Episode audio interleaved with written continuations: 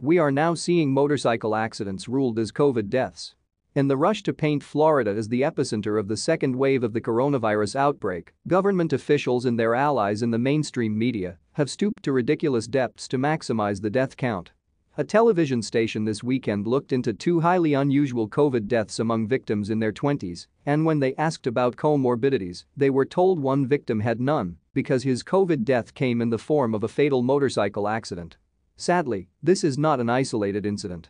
In fact, the spike that has dominated the mainstream media for the last couple of weeks is full of examples of such trickery.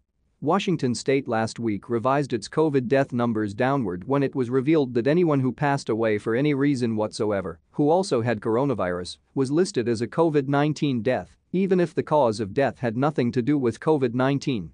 In South Carolina, the state health agency admitted that the spike in COVID deaths was only the result of delayed reporting of suspected COVID deaths.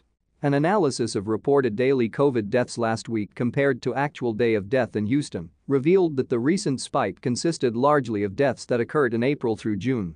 Why delay reporting until now? We do know that based on this spike, the Democrat mayor of Houston canceled the convention of the Texas Republican Party. Is this mission accomplished?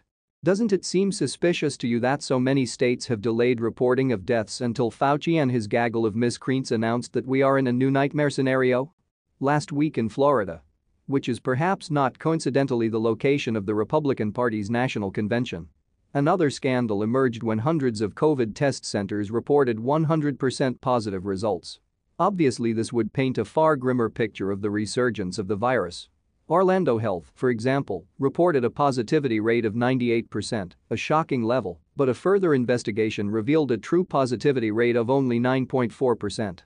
Those anomalies were repeated throughout the state. Cases once meant individuals who displayed sufficient symptoms to be treated in medical facilities. But when the scaremongers needed a second wave, they began reporting any positive test result as a COVID case, including antibody tests. No wonder we have a spike. Politics demands that politicians be seen doing something rather than nothing, even if that something is more harmful than doing nothing at all. That is why Washington is so addicted to sanctions. The same has been true especially in Republican-controlled states in the U S in response to the coronavirus. Faced with a virus that has killed about one-third as many people as the normal seasonal flu virus in twenty eighteen, Texas Governor Greg Abbott has endorsed a partial shutdown of the economy, resulting in millions tossed into the despair of unemployment. Then he arbitrarily shut down bars because massively increased testing showed more people have been exposed to the virus.